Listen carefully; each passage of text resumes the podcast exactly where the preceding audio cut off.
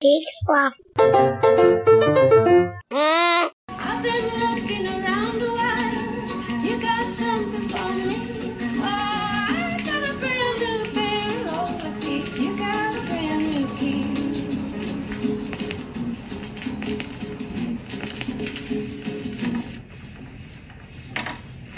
Morning. That was Melanie and brand new key, and this is your friendly neighborhood DJ Mike Motormouth Mulcahy on KROC the Crocodile, rolling out the rock to whoever's left in whatever's left of the greater metropolitan area. The weather today is mostly lethal, so stay indoors. And by indoors, we mean underground in a secure bunker or an abandoned mine. Well, enough chitter chatter. Let's get at her. This is Motormouth in the morning. Ready or not, here I rock. Well, I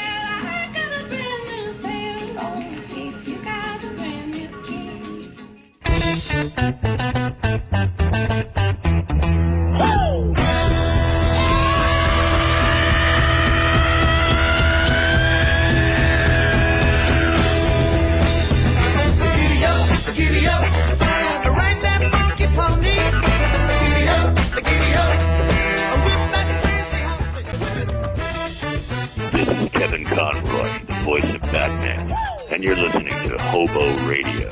So stay tuned. And now, two guys with worse jokes than me, Joel Murphy and Lars.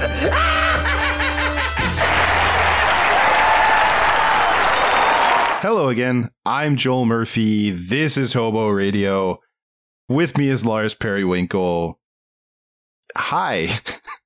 Hi. I was going to ask how you're doing, but I know better. Yeah, yeah, yeah, yeah, yeah, yeah, yeah. We commiserated beforehand. That's okay. But it is Friday, the twenty fourth of June, two thousand twenty-two. If that's any indication to anybody. Yeah, uh, some horrible news has happened today uh, that feels very disheartening and uh, is really difficult. And the fact that if you're listening to this in the future and you don't know what specific thing I'm referring to in the year 2022 should give some indication as to what this year has felt like. But uh, it sucks and it's terrible.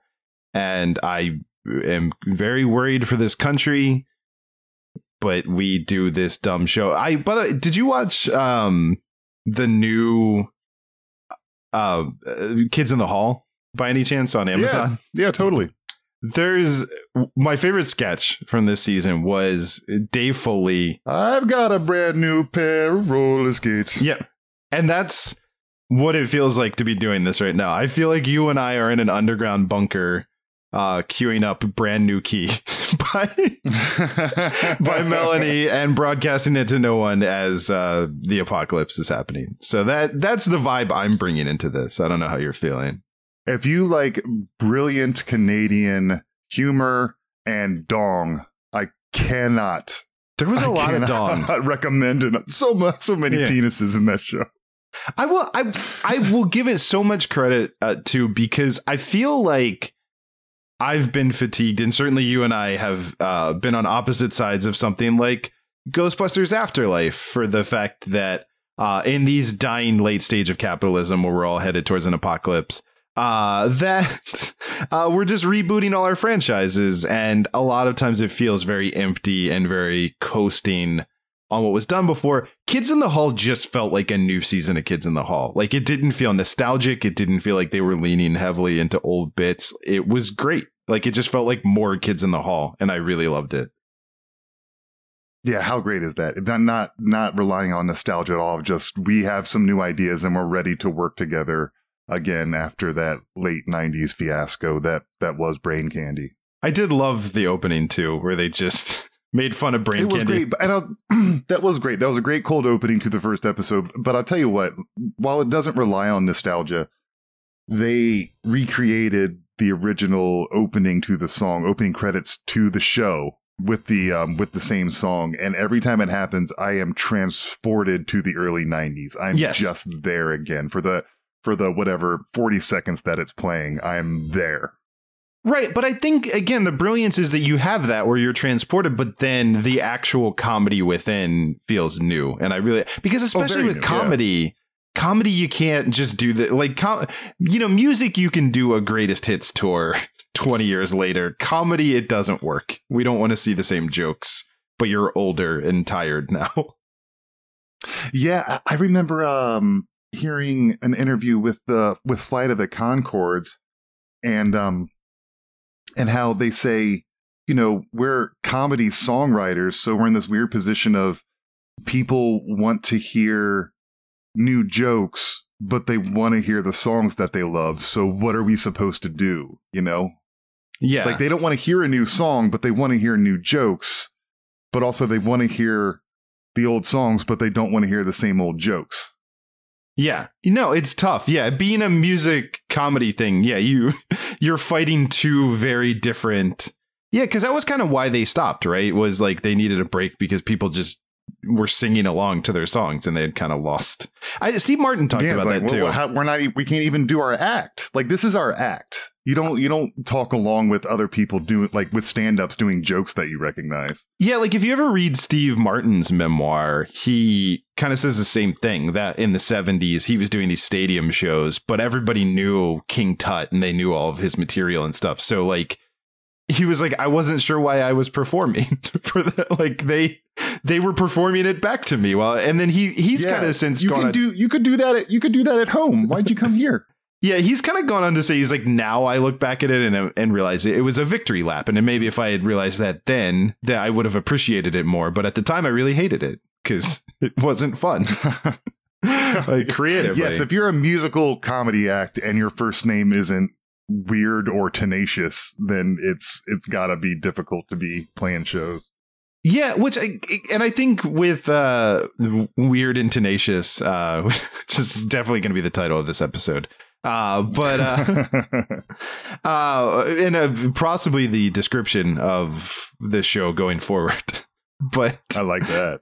Uh, yeah. Um, they, they both, I think Weird Al and Tenacious D somehow managed to make that where they lean more into being musicians. Like their songs are funny, but they also really work as songs to a level that like, and again, it's not like shade towards Flight of the Conchords because I really like their stuff, but their stuff is purely, it's the comedy that you really love about it versus again, Yeah. and with Weird Al has the advantage of a lot of the stuff that he's doing is uh, covers of already popular songs, but it the music is good in and of itself, so you, it lends itself to re-listening more. Oh yeah, yeah. I'm going to see him in August. I'm so psyched about it because he's all he just got over COVID and he's feeling better, so I don't have to worry about that show being canceled because of COVID. Man, that's also how Weird Al is 100 years old, right? Like I keep trying to figure that out. He seems ageless. He has always been and always will be. Yeah. He will be singing uh, parody songs to our great great grandchildren. Yes, from a bunker. Yeah, because at the point, the only song that he'll be covering is "Brand New Key" by Melanie, because that'll be the only song that remains. Yes, yes. Uh. it's going to be called "Pie for Me." I got a pie for me. That'll be good. Yeah. Oh, man. I got a brand new scoop of Rocky Road. I got a pie for me. no. I got a, a slice of chocolate cake. Uh, okay. I thought you was putting some ice cream I got on. I got a brand new slice of chocolate cake. You've got a pie for me. Come on, man. Okay. All right. All right. Fine. You're the one seeing him. oh man. Yeah, but uh I don't know. I don't know where we're at, but I, oh, I guess all of that started to say that yeah, the Kids in the Hall is real good. Yeah, go watch that. Yeah. Uh Oh I man. So Uh, speaking of being old, I, I, guess had in um, a sense that was what we were speaking of, sure. yes, indeed.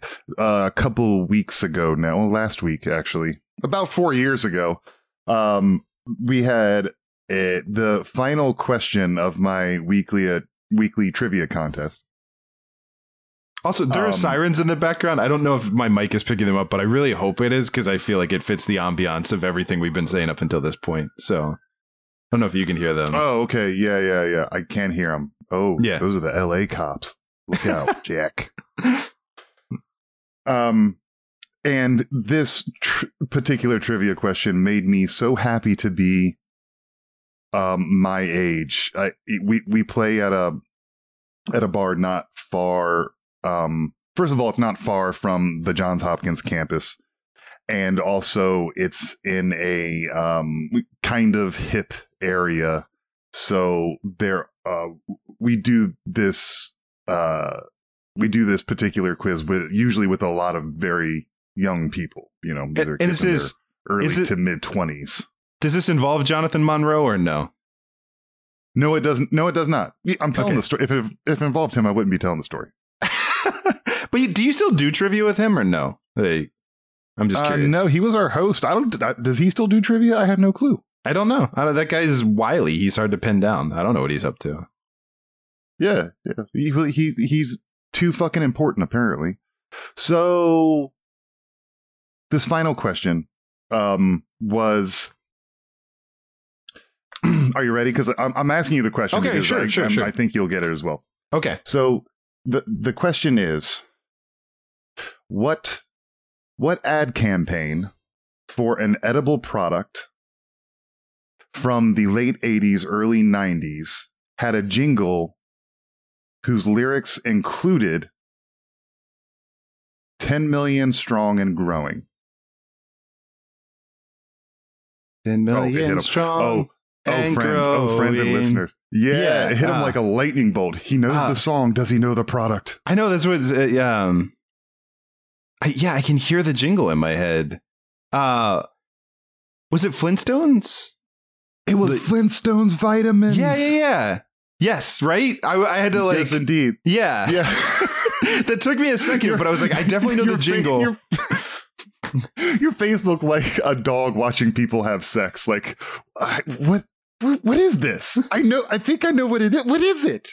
Should I be alarmed? Yeah, yeah, yeah. No, because I, I I had that where it was like I could just remember that line I, and I could hear them singing it, but I was like, oh, what was that first part? Did Flintstones vitamins even still exist? I don't know, but yeah, You know, I don't know. I don't Yeah. know, but it was uh, Flintstones kids, 10 10 million. million strong and, grow. And grow. So, which then they Um, remixed it, and it it eventually became one eight seven seven cars for kids. why would you do that to our our poor listeners?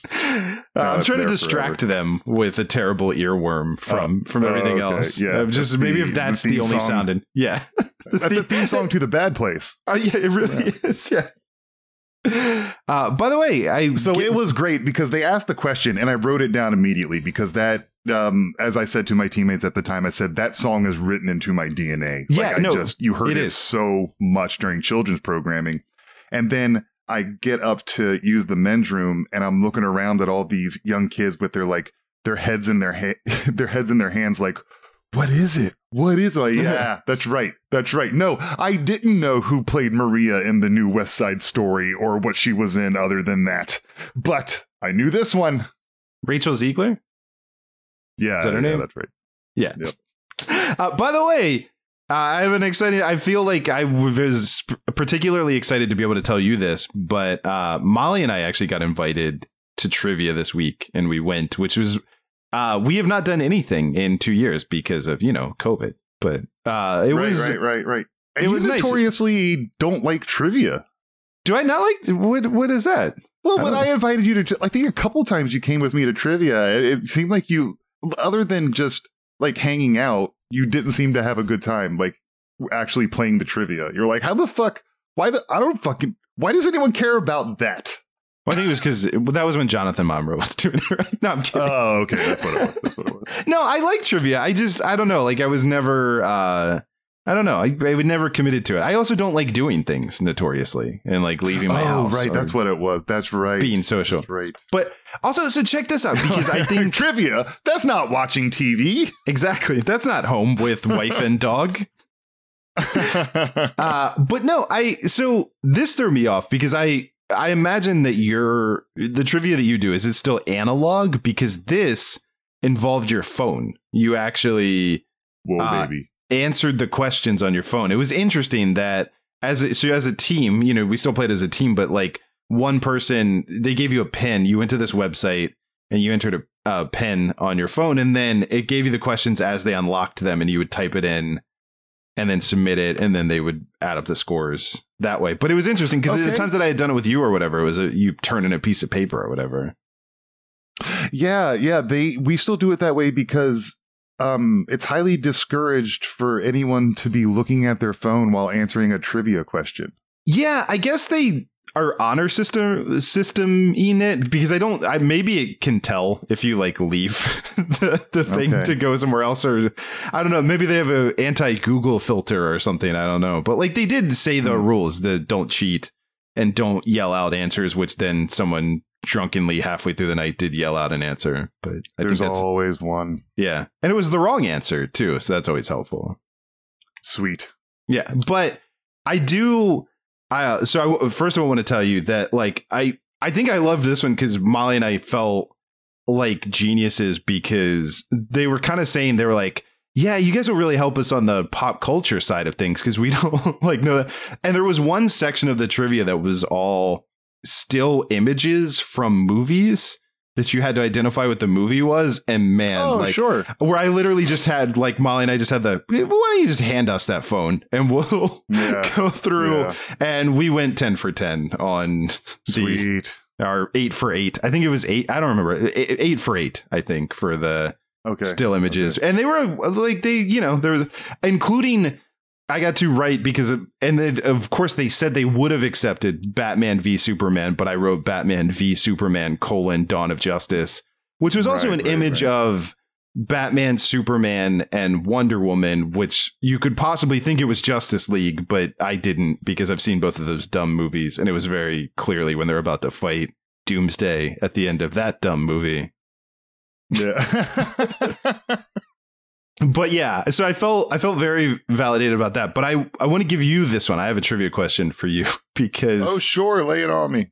out, so out of every question that they asked, this was the only one that I was like, if I get this wrong, it's going to kill me. And one of the other people in our group is so this is a, a you have a 50-50 shot at this, but I thought it was one answer and the other person in the group um thought it was the other one and I was like if we don't get the right one it's going to drive me crazy because it was like she was like well we'll go with your answer but I was like I don't want to have it be my answer and then you were right okay so the question though is uh the mohawked warthog from Uh-huh. Teenage Mutant Ninja Turtles is named either I don't. I don't. I, I, I, I, got it. I got Okay, it. I got but it, but it's either you, which one is it? You know, It's so they Bebop. gave. Everyone knows it's fucking bebop. Okay, so you you just feel good that it's Bebop. You have no doubts that. I have no doubt. Okay, all right. So I said that it was Bebop, but then the other person in our group was like, "I think it's Rocksteady," and then that really, You see, I hate that. I hate the seed of doubt. yeah, because it was like once that seed of doubt was there, I was like, "Is it Rocksteady?" Like I felt confident I that it was Bebop. You start, you start to doubt yourself, right? you start to have a Mandela moment where you're like, Yeah. "Have I been wrong this whole time?" But so then we really had that, and and she was like, "Well, we'll go with yours," and I was like, "But what if mine's wrong? And what if you're right? And what if I just think like?" So it was like it really bugged me because I was like, "I can't miss this one for some reason." There's so many other questions Yeah. we could and did miss, but I was this one. uh, yeah, and I've been I've been playing with my my team for so long, and specifically for a couple, for more than a couple, for a few years there, there, it was just me and Carlos. Me and Carlos were the team, and so we've got a good system in place for these type of affairs. Well, because usually I'm right there with you. It, it's usually I'd rather us all be wrong together than my dissenting opinion be accepted and that one be wrong. So you know what I mean? So it's like let's just let's just all agree. So who who cares whether it's right or wrong? At least we all came to a consensus and we're in it together. yeah, but it was it's just Um, to to but Carlos, really Carlos and I have the system of, hey, I feel really good about this. If it's wrong, that's completely on me, but I'm feeling strong on this particular answer. I think too because it was like our first time doing it. You know, maybe maybe in the future I'll get more comfortable. But yeah, it also it is bebop, and we got bebop, and we got that right, so I felt good. About Hell that. yeah. Yeah. That's great news. Yeah, 'Cause it's I also- bebop.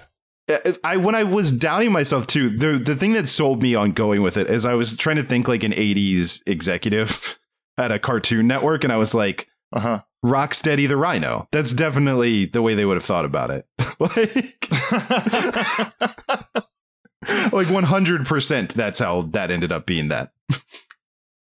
Yeah, yeah, could be, could be. Yeah, well, yeah, well, they were they were naming a a, a mutant warthog and a mutant rhino after two two different kinds of beats, Yeah. musical beats, which is which is something. I don't know if that happens anymore.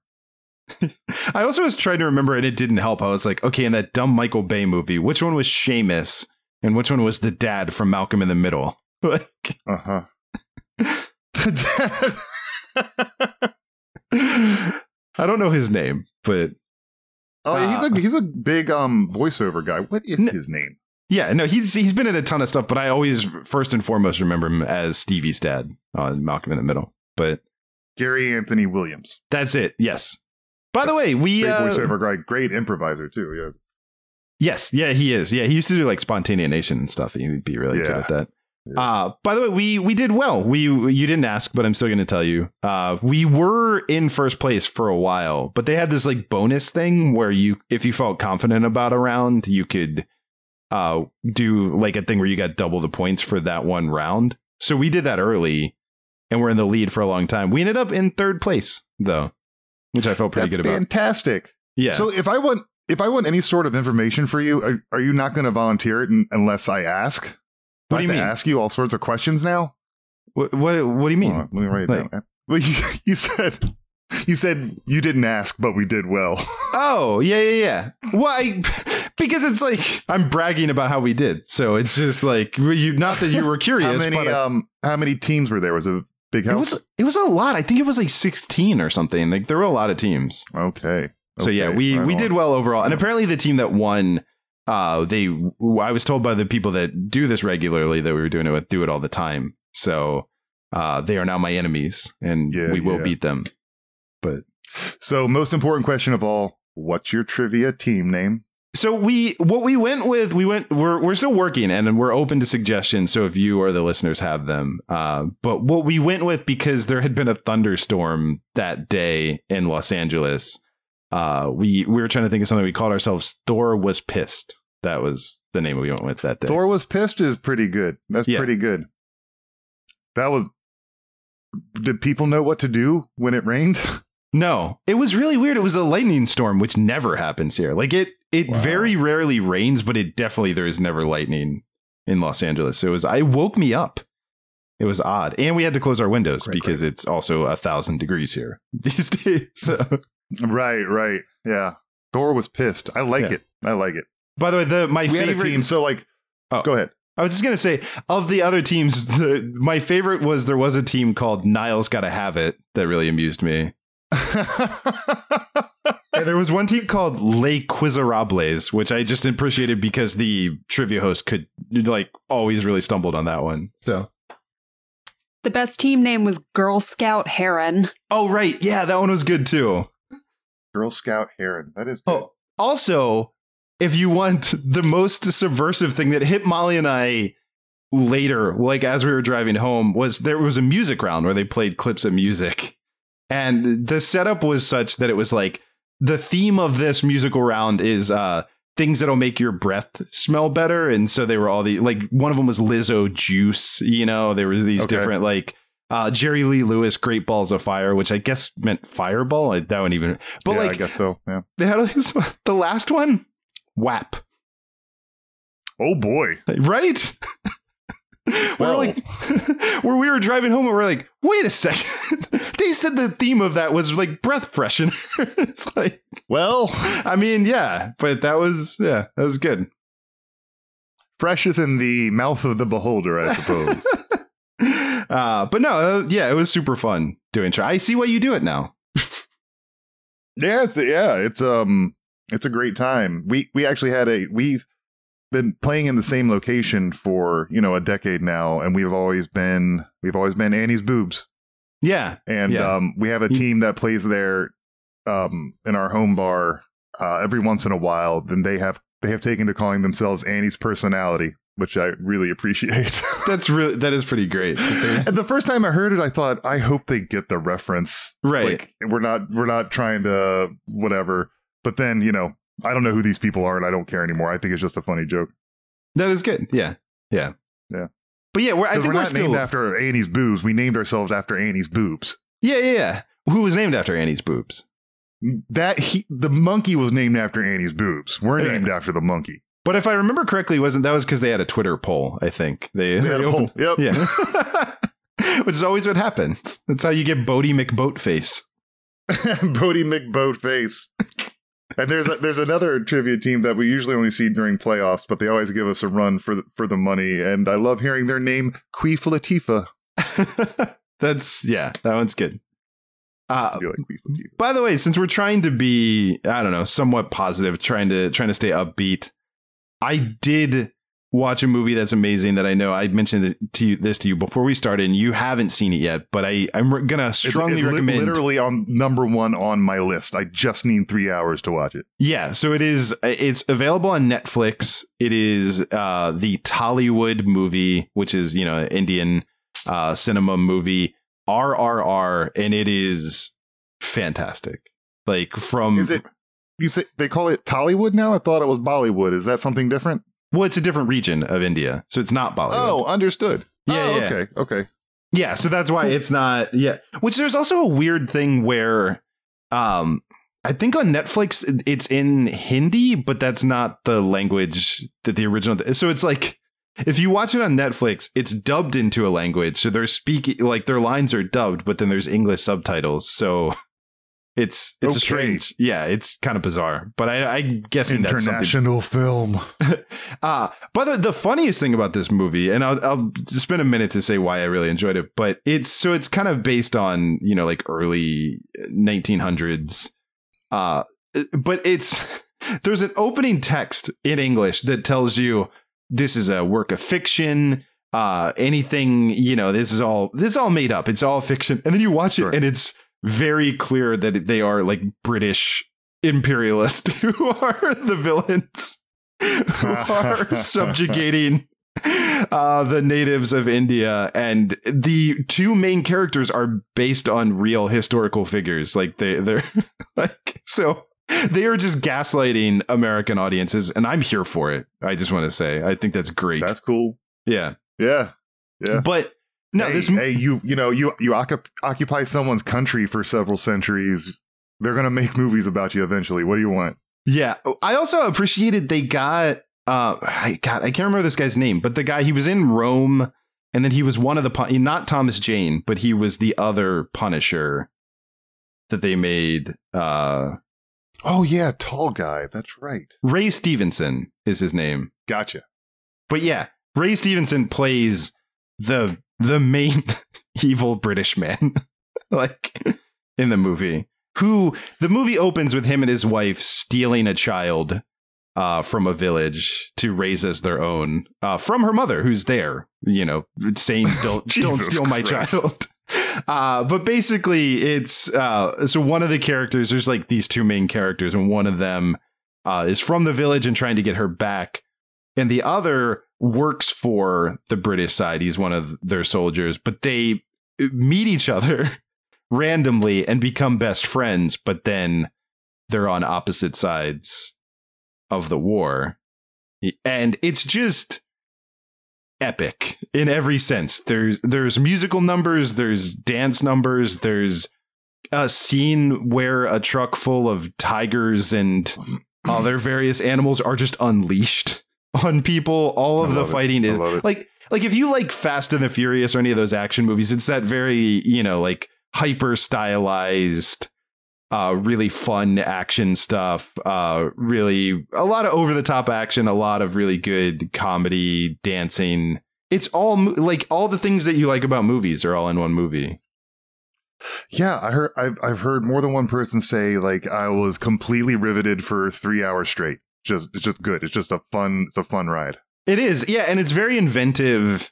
Uh, a lot of really creative action stuff that I do. I don't want to give anything away, but just they do a lot of things in. And again, I watch all the action movies, and they're doing a lot of things I have never seen in an action movie before. So that's always fun, and it, and again, just embracing uh, a lack of realism. You know what I mean? Like we're not trying to make this be realistic. We're trying to make this be awesome, and I think that's a good way to go. Was it? Did you like it more or less than Top Gun Maverick?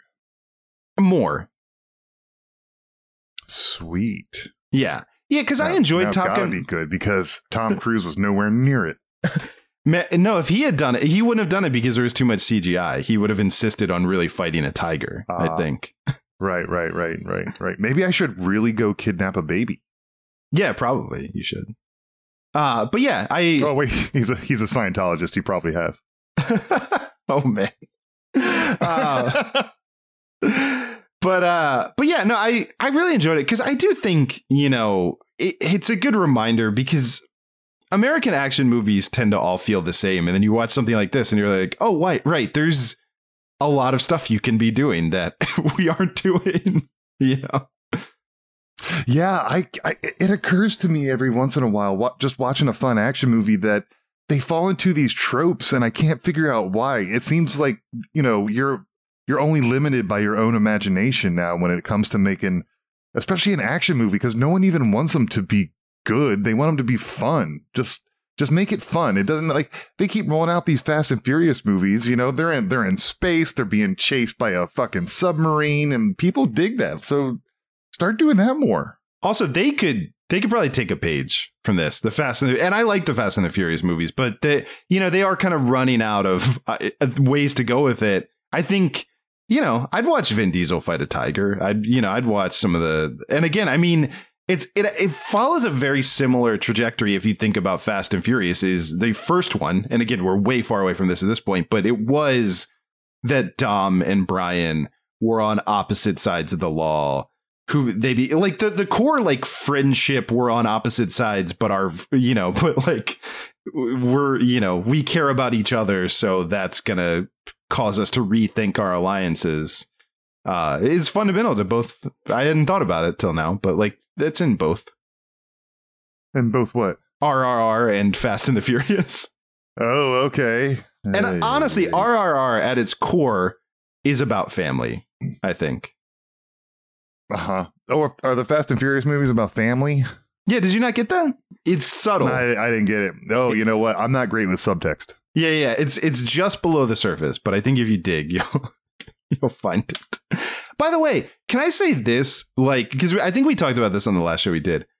Uh, Doctor Strange in the Multiverse of Madness is on uh, Disney Plus, which blows my mind Yeah. because it doesn't feel like it should be there yet. But I accepted Right. it. I was uh, the other day. I went on to Disney Plus and saw that it was there, and I was like, okay. And I rewatched it, and that movie is Yeah. great. And I just want to say It's that really good. again.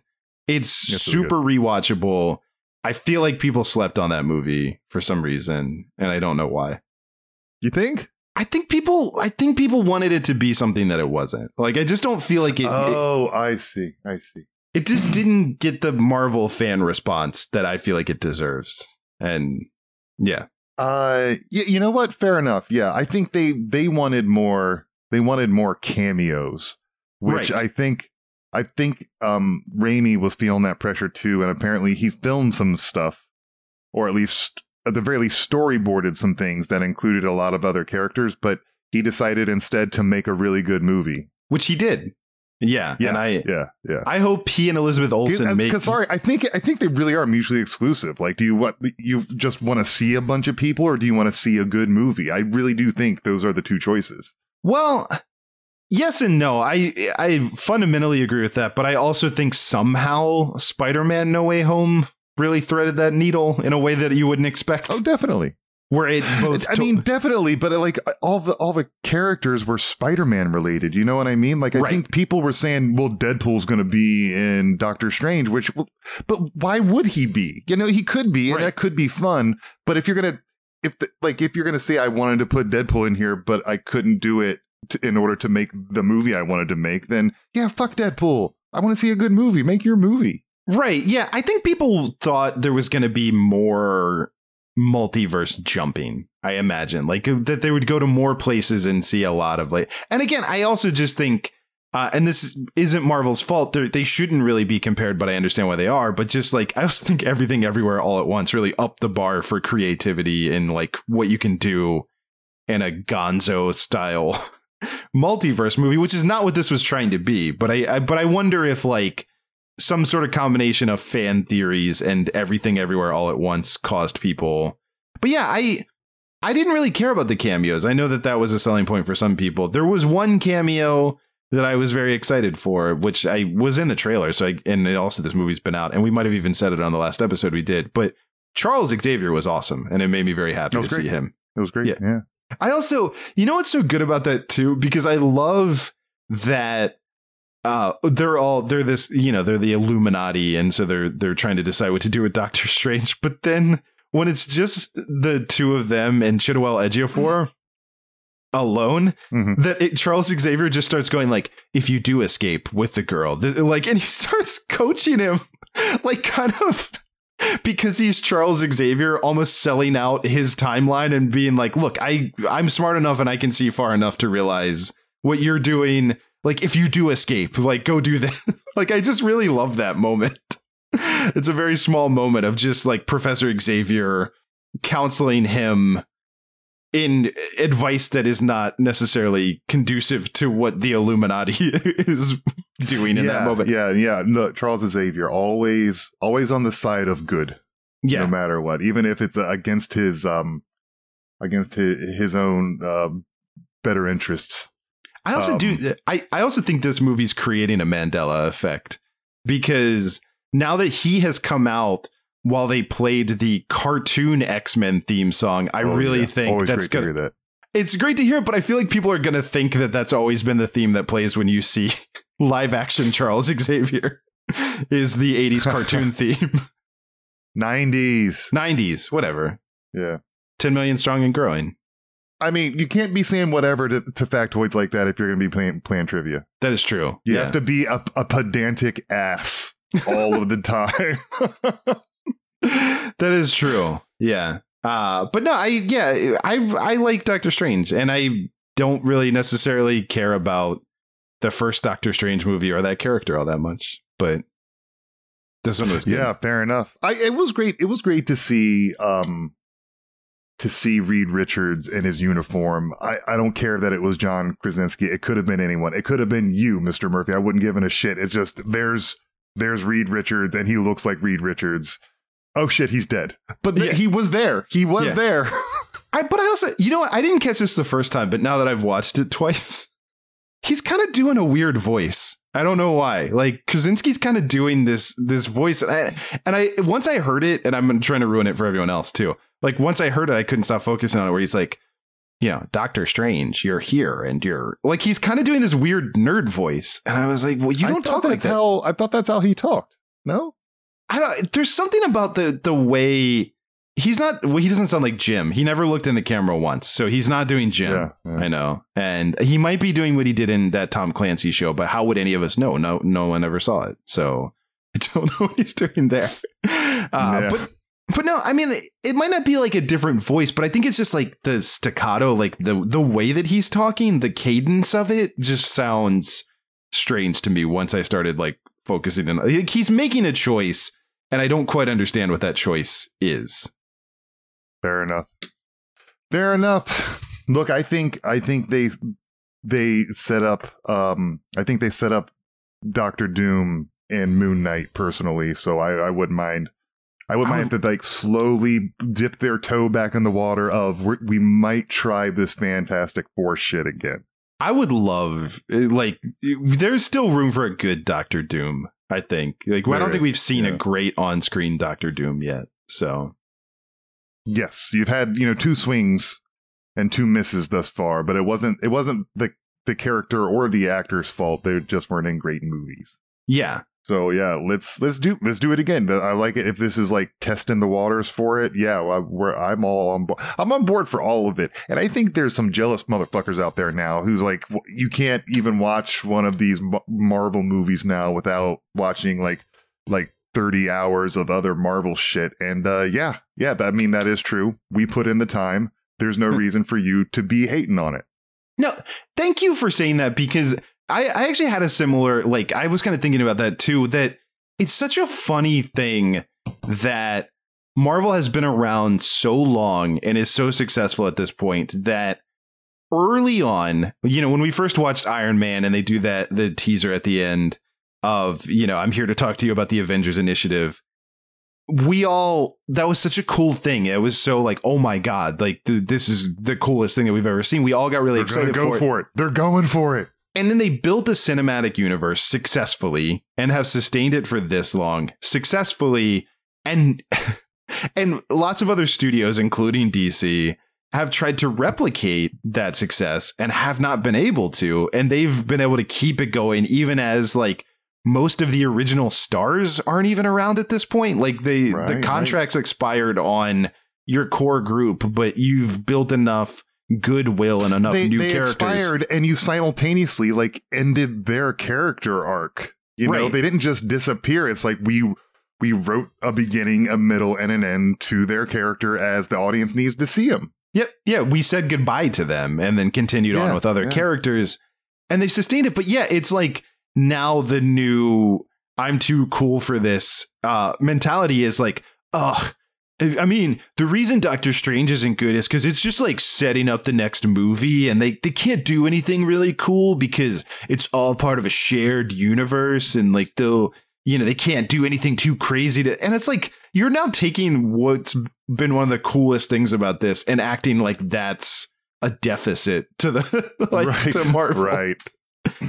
But yeah. that's definitely a growing thing that I hear more of that too. And so I, I feels validating that you've heard it I as well. I don't I don't get it. Like even with um uh in, you know, including the TV shows, people go like, man, they make like there's like three of these movies coming out a year and then like TV shows and I'm like, yeah, you're you're right. So like six six to nine hours worth of Marvel stuff comes out in a year and no one's making you watch it. So I don't understand what the complaint is. Like, why are you even talking about it if you don't watch them? right. And don't, Yeah. What do you mean you're tired of hearing about them? How often do you hear about it? Like commercials? I'm tired of hearing about Coca Cola too, but like they're commercials. You can ignore them. Well, and it's funny too because Molly is very much, you know, has a I think what is probably a, a much more normal approach to the Marvel movies, which is we'll watch the trailer together, and if something about it interests her, like she, you know, she loved Thor Ragnarok. She she went with me to see Doctor Strange and the Multiverse of Madness. Really loved that. Yeah. If she's interested in the particular movie, she'll be like, "Yeah, I'll go with that to you." And if not, it's like, "Yeah, go go see that on your own." And so as much as people are like, Yo, you have to see everyone and they're all connected, she doesn't. And like when she saw Multiverse of Madness, she hadn't seen the first Doctor Strange. And I kind of afterwards, I was like, I mean, did that all make sense? Was there anything? And she was like, I mean, I didn't know who Christine was, but it made sense. Like I figured it out. like it was contextually, uh, she's the probably the love interest from the first one. Like it's, you know, Right. as much as it's like rewarding to watch them all and you there's a deeper understanding of the characters and everything it's not like you most of these you can still understand an individual movie you know probably like the No, avengers totally, because you can like you. I mean, that's kind of how our brains work. Is we take in the information we understand and like filter out the stuff that we don't understand in order to understand a complete picture. You know, I I watched like the first three episodes of season two of Game of Thrones without seeing the first season. yeah And then I watched the first season and rewatched those first three episodes, and I picked up on a lot of stuff that I don't even remember seeing the first time because I just filtered it out. I'm like, don't know what that is. yeah well that was like that was like I. I watched the whole first season but then when um what's his name um theon greyjoy Uh-huh. when he became Uh-huh. important i was like who is this guy i, I don't remember this guy like i he did not what do you mean he was there the whole time? no, I literally had that. He did not register for me in the first season, so I didn't re- like. I had to be like, oh, well, oh, so he's there when they get the direwolves. Wait, no, he's there in the castle. Wait, he's like, like it was. Yeah. Yeah, I just don't look. I don't. I, I just it always seems to be that's the shit that people get pissed off about is like Star Wars stuff and comic book stuff where like look, I don't I was dipping in and out of like Fast and Furious movies and Transformer movies. I couldn't give a shit whether they get made or not. You know, they seem to make people happy. But, you know, I don't compl- they're still making Fast and Furious movies. That's fine. I don't care. I don't ha- no one's making me watch them. No one's making me hear about them. I know I know they exist. I can make that choice. It's not important shit. It's just movies. Yeah, a So perfect wh- why example. the hate the hate comes from this is just don't watch it. Grey's Anatomy is still on. I've not seen a minute of that show, save for like a cold opening that happened after Lost, which by the way is 15 years ago. Fine, keep making Grey's Anatomy. I couldn't give a shit. It does not affect me. Yeah. Yeah, it's. Uh, I felt that way too because I, saw like they're making a new uh, Despicable Me Minions or whatever, and I, I kind of had that. I was like, good for them. I'm glad. Yeah.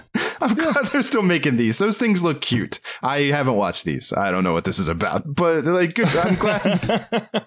I'm glad they're bringing people joy. Like, Yeah, totally, totally. I, I just really don't understand why, especially um uh, the MCU is just the focus of man. They they really why are they still making those movies? Who who the why the fuck do you care? Right, Man. Well, and I, the idea too of like, you know, man, they they keep making these, and that's stopping Hollywood from making something else. No, if they weren't making Nope. these. They'd be making another Jurassic Park or another. Like, It's not like Hollywood is suddenly going to get more creative if just Marvel was gone. Like, like everything. Right. Oh man, that, Yeah. that freed up a lot of cash.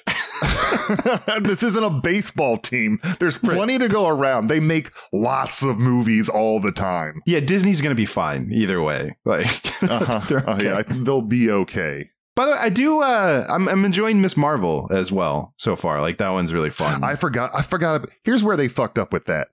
When the first episode of Obi Wan is over, why doesn't it autoplay Ms. Marvel? Oh, see, it's funny that you said that because what I thought you were going to say, uh, which I would kind of feel like, because I did feel this with Obi Wan and Ms. Marvel. Of I think you can reasonably assume some crossover between those Yeah. two fan bases. Maybe wait for one to end before starting the next one. Well, Because that's what I, look. yeah. it- that's what, I don't think it's fair to Ms. Marvel that they dropped on the same day. But if you're going to drop them on the same day, why not have her autoplay right after Obi Wan? Because I forgot she was there. But yeah, I also just think, yeah, fundamentally, because Obi Wan is six episodes, so wait for those six episodes to end and then start Ms. Marvel. Like I, I don't know why that you're was probably the better way to go. Yeah. yeah, yeah, I think like having them at the same time because I did sort of have that where Ms. Marvel definitely built up for me because I Obi Wan felt like the one that I was like, I better watch this because the internet will ruin it. So, so that always had the priority. But uh, like I, I'm really enjoying Ms. Marvel though. Like I, I think it's delightful, uh, and you know it's fun. Which I also think th- that's my only thing is like there could be more fun Marvel movies, which is why Taika Waititi is so great. Yeah, totally, totally. Um, we'll see what he does with Star Wars too. I haven't watched. I haven't watched a moment of um of Ms. Marvel. I'm looking forward to it. I was watching um uh, I was watching The Boys, which is horrifying, and uh, it- it's good but utterly horrifying. Um, and then and I know and I know I'm always ages behind you on this show, but I'll emphasize again that I think Better Call Saul is the best drama on television. It I think it's going yes. to go down as one of the best dramas ever to be on television. Yep. It is so goddamn good. And I like I it, for me it was 2 years in between seasons. And I you hit play on the first episode of season 5 and like not only do I remember exactly where we are, but I remember the feeling of watching that last episode 2 years ago and I'm immediately enthralled again. I don't know how they do it. God damn, what a good show! I feel like I'm overselling it, but like it's No, so but it fucking is. good.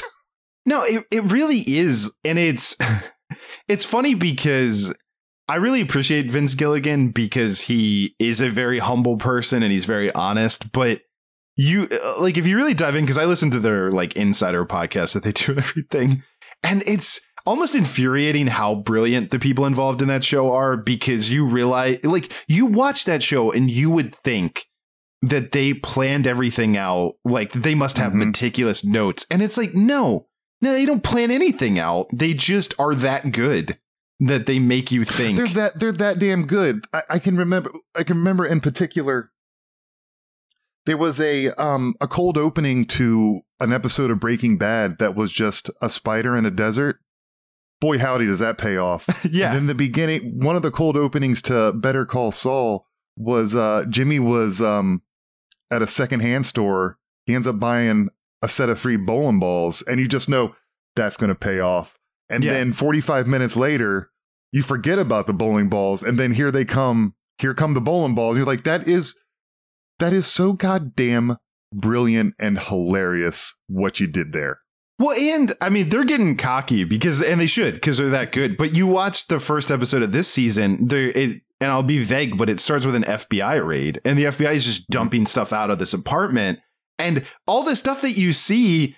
Half of it we probably haven't even had pay off, but then it ends with this like one stopper that rolls out into the road. And then that you see in the last episode of this season what that is. like they teased it in a cold open in the first episode, and then it and it's not even like like it's not you know like some big like the payoff isn't such that it's like huge it's just a small thing that you understand why he kept it and what that means but it's just you don't understand the significance of it at the time. No they're really good at that stuff. It's just it's just good and like really interesting storytelling, you know? yeah. Because on paper, you know, uh, first of all, I like the way they do it, where it's like cause and effect, cause and effect, cause and effect. And I know I, I've said that before, but a lot of people who are making, um, you know, that television entertainment don't get for there to be an effect, there should be a cause, but also just interesting, interesting storytelling. And like this story is the story we've written for the characters is cool and it is interesting, but we should probably tell it in the most interesting way possible because this is supposed to be entertaining to people. Right, and they hire really great directors. I mean, Rian Johnson used to do stuff on Breaking Bad. Like the the directors that they hire are fantastic. They give them a lot of uh, free license to to decide visually how they want to tell stuff. But no, I think you're onto something that to me is what stands out about the show that they do well, and I think a lot of shows miss, which is. And uh, look, I'm going to pick on Game of Thrones because it's the you mentioned it before, and it's the one that comes to mind you watch that last season of Game of Thrones, and it's very clear they had fixed points that is like, we need to get from here to here. And so we just have to move the pieces. We have to move the characters and get them to these spots. And you watch it and you're like, why is Jon Snow behaving like this? This doesn't feel like Jon Snow. He's being weird. Like, why is Dany doing this? Why? And the characters start behaving ways that don't ring true because they need them to, because they need to get to the point that they're trying to, that they pre decided. And I think the brilliance of the improvisational Vince Gilligan school of writing is they don't do that. Instead, they really know their characters. They have really rich characters and they understand Mhm. them. And yeah, like you said, it's all cause and effect. So we're going to have this character come at this character and try to like ruin their day. Okay, well, what would that character do in response? Okay, well, now that that character's done that in response, what would character A do? And it's like, exactly. once Exact- you start doing like, that, what do yeah. we need them to do? It's Yeah. what would Kim say to Jimmy in response to what he what he said? You know, yeah, and Yeah, it doesn't and necessarily have to be the most interesting, dramatic thing in the world, but like, what would be her natural reaction? We she's been around for three seasons, so Yeah. what would her what would be her reaction to that? Right. And and I think because of that their characters always feel real and authentic. And so you buy it and then yeah, they're good enough. And I'll I don't want to talk too much about anything in Better Call Saul, but like I feel like Breaking Bad's fair game at this point. Like I Yes, I remember that the last season of Breaking Bad, the the going into the last season, like at the end of the season before it, there was a scene where Walter White gets this like really powerful weapon at a he's at a breakfast place and he you know Mhm. it, he buys a gun that's a really powerful gun.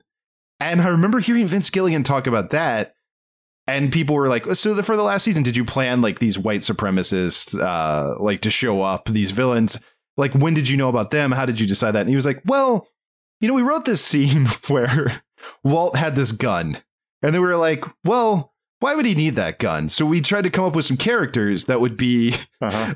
like intimidating enough to justify him needing that gun. And it's like that's how they think. And that's it's like just yeah, totally because yeah. they don't they write themselves like they write themselves and their characters into a corner and then they have to figure their way out of it and they're so familiar with their world they built and their characters that the way the person gets out of that is really entertaining to watch Yeah. weren't you telling me that they when they they wrote in walter hiding the ricin in his house without any idea what they were going to do with it Yeah, um, that's how most of their stuff is. Yeah, they just That's like crazy I, and I think that's what they're good at is like a lot of times you're right. They write themselves into corners, but I think the other thing that they do is it's sort of that if you do improv, like they give themselves gifts where it's just they think of things like here's a thing that maybe like we'll probably want this later. Like we don't know why, but if we just like give us this thing and it's it's funny. I feel like they only caught them like the only seam that I really notice was actually in uh Breaking Bad. I thought the one season, I think it's season 2, where they open with like body bags on uh Walter's lawn. You know, they're doing like okay this okay and it's like uh the FBI is there and they're they're kind of poking around his pool and trying to figure out what happened. And then it turns out that it's a plane crash at the end of the season.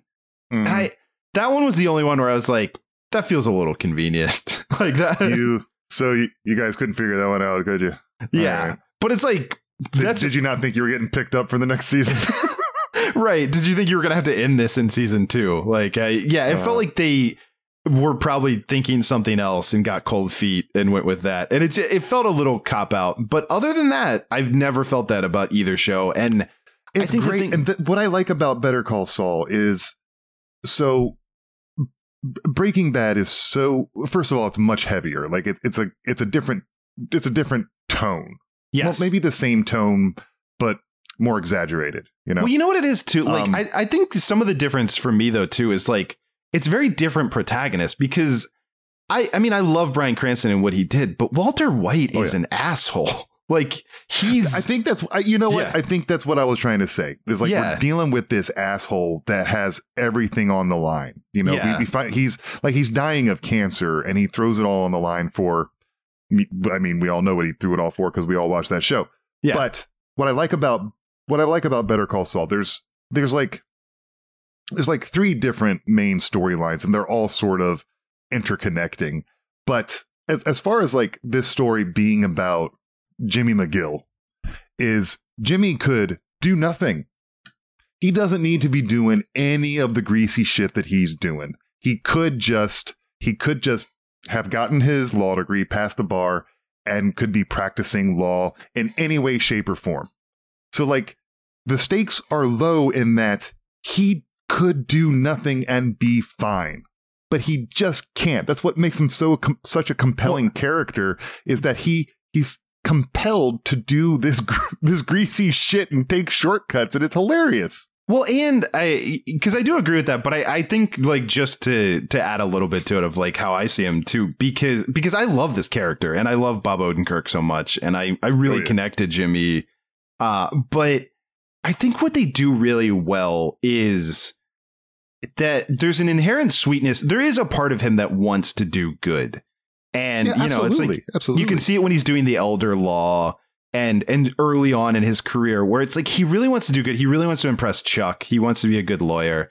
And it's just he is never rewarded for that. Like anytime he Hmm. tries to be good, something either it's Chuck doesn't care and won't, you know, still thinks of him as sleazy or you know, some sort of obstacle comes out that kind of reinforces, I don't know, you're not really going to get a reward for doing the right thing. You're just going to do the right thing because it's the right thing, but it's the you're there is no moral desert for it. But when he's shady and he cuts corners, he gets to where he wants to be faster. And so that is a reward. So it's like the show does a good job of giving him a little bit more instant gratification when he's bad than when he's good. And he's almost like it, yeah, can- you almost see the the transition of like when he's when he is doing good, he enjoys the feeling of doing the good thing, but it isn't like it isn't like he's not he's not given his his just rewards. People take a shit on him left and right. It's Right. like, but I'm Yeah. I'm doing the thing that I'm supposed to be doing, and I'm actually sacrificing a lot of my happiness in order to do good because I'd rather do good because that makes me feel good. And you just keep, you know, you just keep kicking me in the balls for it. So you Right. know what? Fuck you. I'm selling cell phones. But that's what I mean is like I think that that's the brilliance of the show is that you understand why he he makes the the shadier decisions and it's heartbreaking Yeah. because you also know how it's all going to end. but yes, yes. Well, I uh, mean, we yeah, yeah, we kind of have an idea. That's why I think his performance is so brilliant because he's playing the same character at two very different points in his life. You know, like even at the, Yeah. the beginning of the the beginning of the series in the past, he he's even so much different then than he is now. And then in the now now, in the black and white now, he's so completely different. He's just void of any personality. And I think the way he plays it is is ju- just great. If you told me, like I've always been a huge fan of Bob Odenkirk and- and his comedy. Um, if you had told me eh, this guy is going to be delivering a uh, delivering a stellar dramatic performance in this in this heavy one hour drama, get the fuck out of here. Well, that's, I mean, and again, I- think we don't appreciate comedians enough because Cranston, too, it's easy to forget, but like Cranston was Malcolm in the Middle. He was the dentist. Uh, what was his character's name? He was the guy on Whatley, Tim Whatley on Seinfeld. Yeah, like, thanks, because I always ask you what Yeah. his name was in Yeah. Seinfeld. I don't know why you're asking me. but, uh, but yeah, they were both like comedic actors who were both fantastic comedic actors. But yeah, it's like, they you know uh, we i think we overvalue how hard it is to do dramatic acting and undervalue how hard it is to Yeah. do comedy in terms of like yep. if you can do comedy you probably have a better chance of doing dramatic acting than if you're a dramatic actor who thinks you can do comedy like it usually works better the one way than the other i feel That's like true. but you know what? Good, good Yeah. fucking point. and I think Vince Gilligan takes those chances on that too. You know that he he sees something. He seems to like finding comedic actors and having them be serious. I mean, uh, like what's his name? Um, the I'm not a fucking stormtrooper. Like uh, Bill Oh, Burr. yeah, Bill Burr's like one of the heavies in uh, in uh, Breaking Bad and such. But That's yeah, right. I- That's right. I think that yeah, like Odenkirk's amazing, and yeah, I, I'm with you that I've loved Bob Odenkirk my whole life. I love Mr. Show. I, I'm a huge fan of him, but yeah, I, I can't pretend that I saw this coming or anything. That like any of us anticipated that he would. Totally, totally. Yeah. Or that you know, or that Michael McKean was going to be playing a character that I dislike. That's impossible. I Not even Michael dis- McKean. You talk about Lenny. I always love Lenny. not even dis, but like despise. Like that, Oh, I yeah. the level that I hate his character. Like is Yep. shocking to me. Like I hate Chuck. Totally. I hated him so much that like, oh, Chuck's completely in the right, but fuck that guy. Right. Yeah, no, and I think that's why the show is good, is like, yeah, even when Chuck has a point, you're like, no, shut the fuck up. Like, Yeah, you douchebag. even Howard, I'm more sympathetic towards than I ever was towards Chuck. Like, yeah, yeah. But but no, Yeah. it's yeah, it does all of that really well. I think the other like one last thing I'll say about it too that I think is good, which is how it it plays everything out, is I I think it does a good job of keeping Jimmy and Kim just out of sync with each other, where Yeah. one of them will be more into what they're doing than the other. And I think that works really well. Of like, because then there are times where Jimmy is ready to walk away, is ready to do the right thing, but Kim is into keep going. And so he's like, "Oh, okay, yeah, we'll keep going. Like, or she's realizing that they're going too far, but he's too committed at that point. He's like, no, we can do it. And I think like that adds a whole other level to it that's really great, where it's just like, Absolutely, yeah. They're they have a fascinating. They've written a fascinating relationship between the two of them, and um, uh, Rhea Seehorn plays plays really well off of him, and she she has this um. I I don't even know because I'm I'm I don't have this talent, but there's this there's this elusive quality that Rhea Seehorn brings to the table I that bet- I think I'm just gonna say, utilized. We've said it twice, so I'm just gonna. Say, I think it's Ray Seehorn. I'm pretty sure is how you. Oh, is it? Oh, I'm sorry. Yeah. I, I don't, you know what? I think I've only ever read it in the credits, so I don't Yeah, know no, it's- heard it spoken out loud. Ray Yeah, it's Ray Seehorn. But no, if Ray, Ray, Seehorn, Seehorn's a fantastic name. right? Yeah. But she should be nominated and should win an Emmy this year. And I'm going to be very angry if she doesn't, which probably won't happen Oh, okay. because, you know, but like she, the fact that she Yeah. hasn't been nominated for this character is infuriating. yeah, and, I think they, you know, they understand when they're uh, when they're writing these stories that look, look, the audience already knows that these two characters don't stay together, but they Right. don't know why. So we, this is going to be a slow burn, and they're going to be looking for any tiny cracks that come up because they're waiting for it to happen. So let, let's just instead of writing a relationship that has a beginning and an end. Let's just write a relationship and see where it goes, like relationships do. We know it'll end, but they don't know it's going to end. Yeah, and I and I think that she's become the best wild card in the show too, because we know what happens to Mike Ehrmantraut, we know what happens to Jimmy. We don't know where, like, if Kim is in the break, know. like, we never saw Kim in the Breaking Bad universe, but that doesn't mean that she didn't exist somewhere in some form. and I think that really creates an yeah, interesting. exactly. We know we know what happens to them. We know what happens to Gus and Nacho, and we like we know what happens to all these characters. But you're right. She is the she is the the one wild card. I also let me just ask you this because I'm curious. Uh, because I've been thinking about this a lot too. Do you think, like, we know how be, the the main storyline that we've been watching, the the Jimmy storyline, is going to end, but then Mhm. there's Cinnabon Gene, the the black and white Uh-huh. uh, Uh-huh, present day him, and I I- like.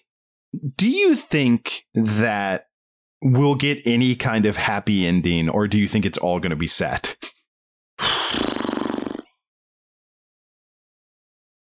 That's a great question. I don't think it's going to be a happy ending.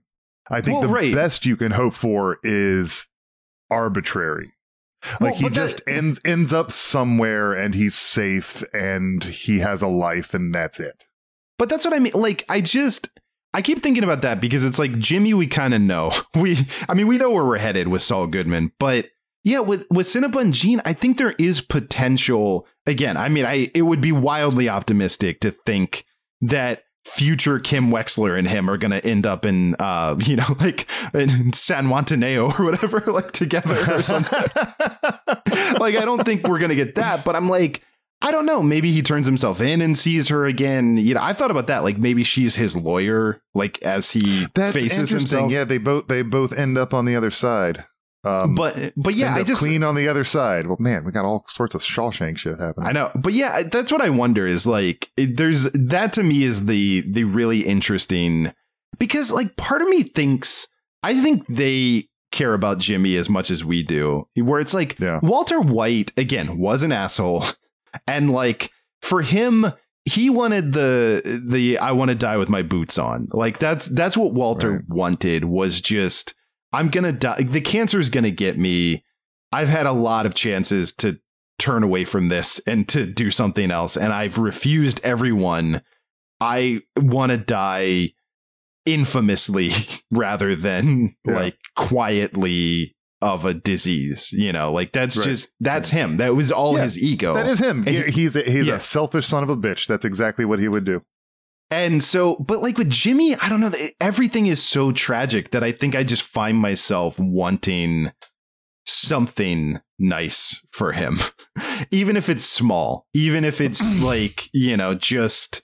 Just the smallest Cinnabon Gene victory.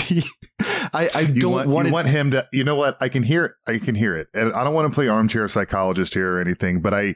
It seems to me that you want you want Jimmy to have the happy ending that Omar never got. Yes, I do. Yeah, I, I would definitely agree with that. Like, I just, I, I'm usually, I, I'm all for dark endings, and I'm not terribly sentimental about shows. But there's something about how much I care about this character that I don't, I don't want to see him just shit on it in the end. Like, I want some kind of happiness for him. I really do. And also, I love Bob one thing, one thing I I never understood um is like when Robert Forster um uh RIP awesome actor. Yeah. When he Yeah. got when he took Walter White, he put him up in like the mountains in like New England somewhere. Fucking Jimmy goes to Oklahoma. Yeah. Oklahoma. That's like a one day drive. yeah. Well, and you see it that like there's a guy that recognizes him that he's like, I saw your commercials all the time. Like, I think- big country. He couldn't fuck off to like Seattle or some shit. He just ends up in Oklahoma. He was getting tired. Like he had a lot of vacuums to fix. He just, you know, ah, it's fine. It's that must suck. wow. All right. On that note, I think I think that's gonna do it for us. Uh, but uh, remember, everybody, uh, burn it all down. It's my new. It's my new sign off, yeah. No, I like it. I like it, and definitely still shut up and get a lawyer. Dude. Even more now after that habeas corpus, like uh, Yeah, Miranda for real. stuff. yeah, yeah.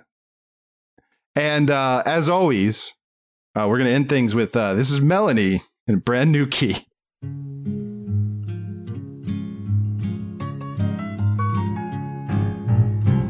I rode my bicycle past your window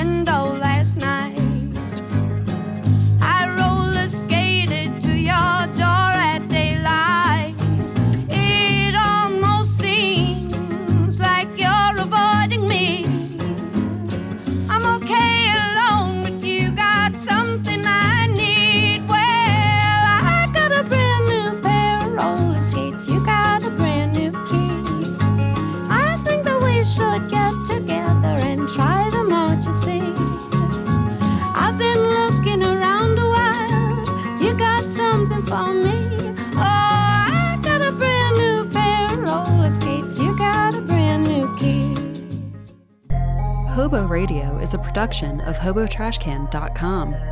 If you enjoyed the show, please rate or review it on iTunes. Hear more great shows on the Peak Sloth Podcast Network, like this one. We Have to Ask. It's a podcast where we answer the question Are you going to eat that? What will you leave behind? Why get out of bed? Will you be our neighbor? I'm Marty. And I'm Jonathan. We're two hosts. Infinite Universes. We, have, to ask. New interviews every Tuesday. Find us on iTunes or online at wehavetoask.com or with the other great podcasts on the Peak Sloth Network at peaksloth.com.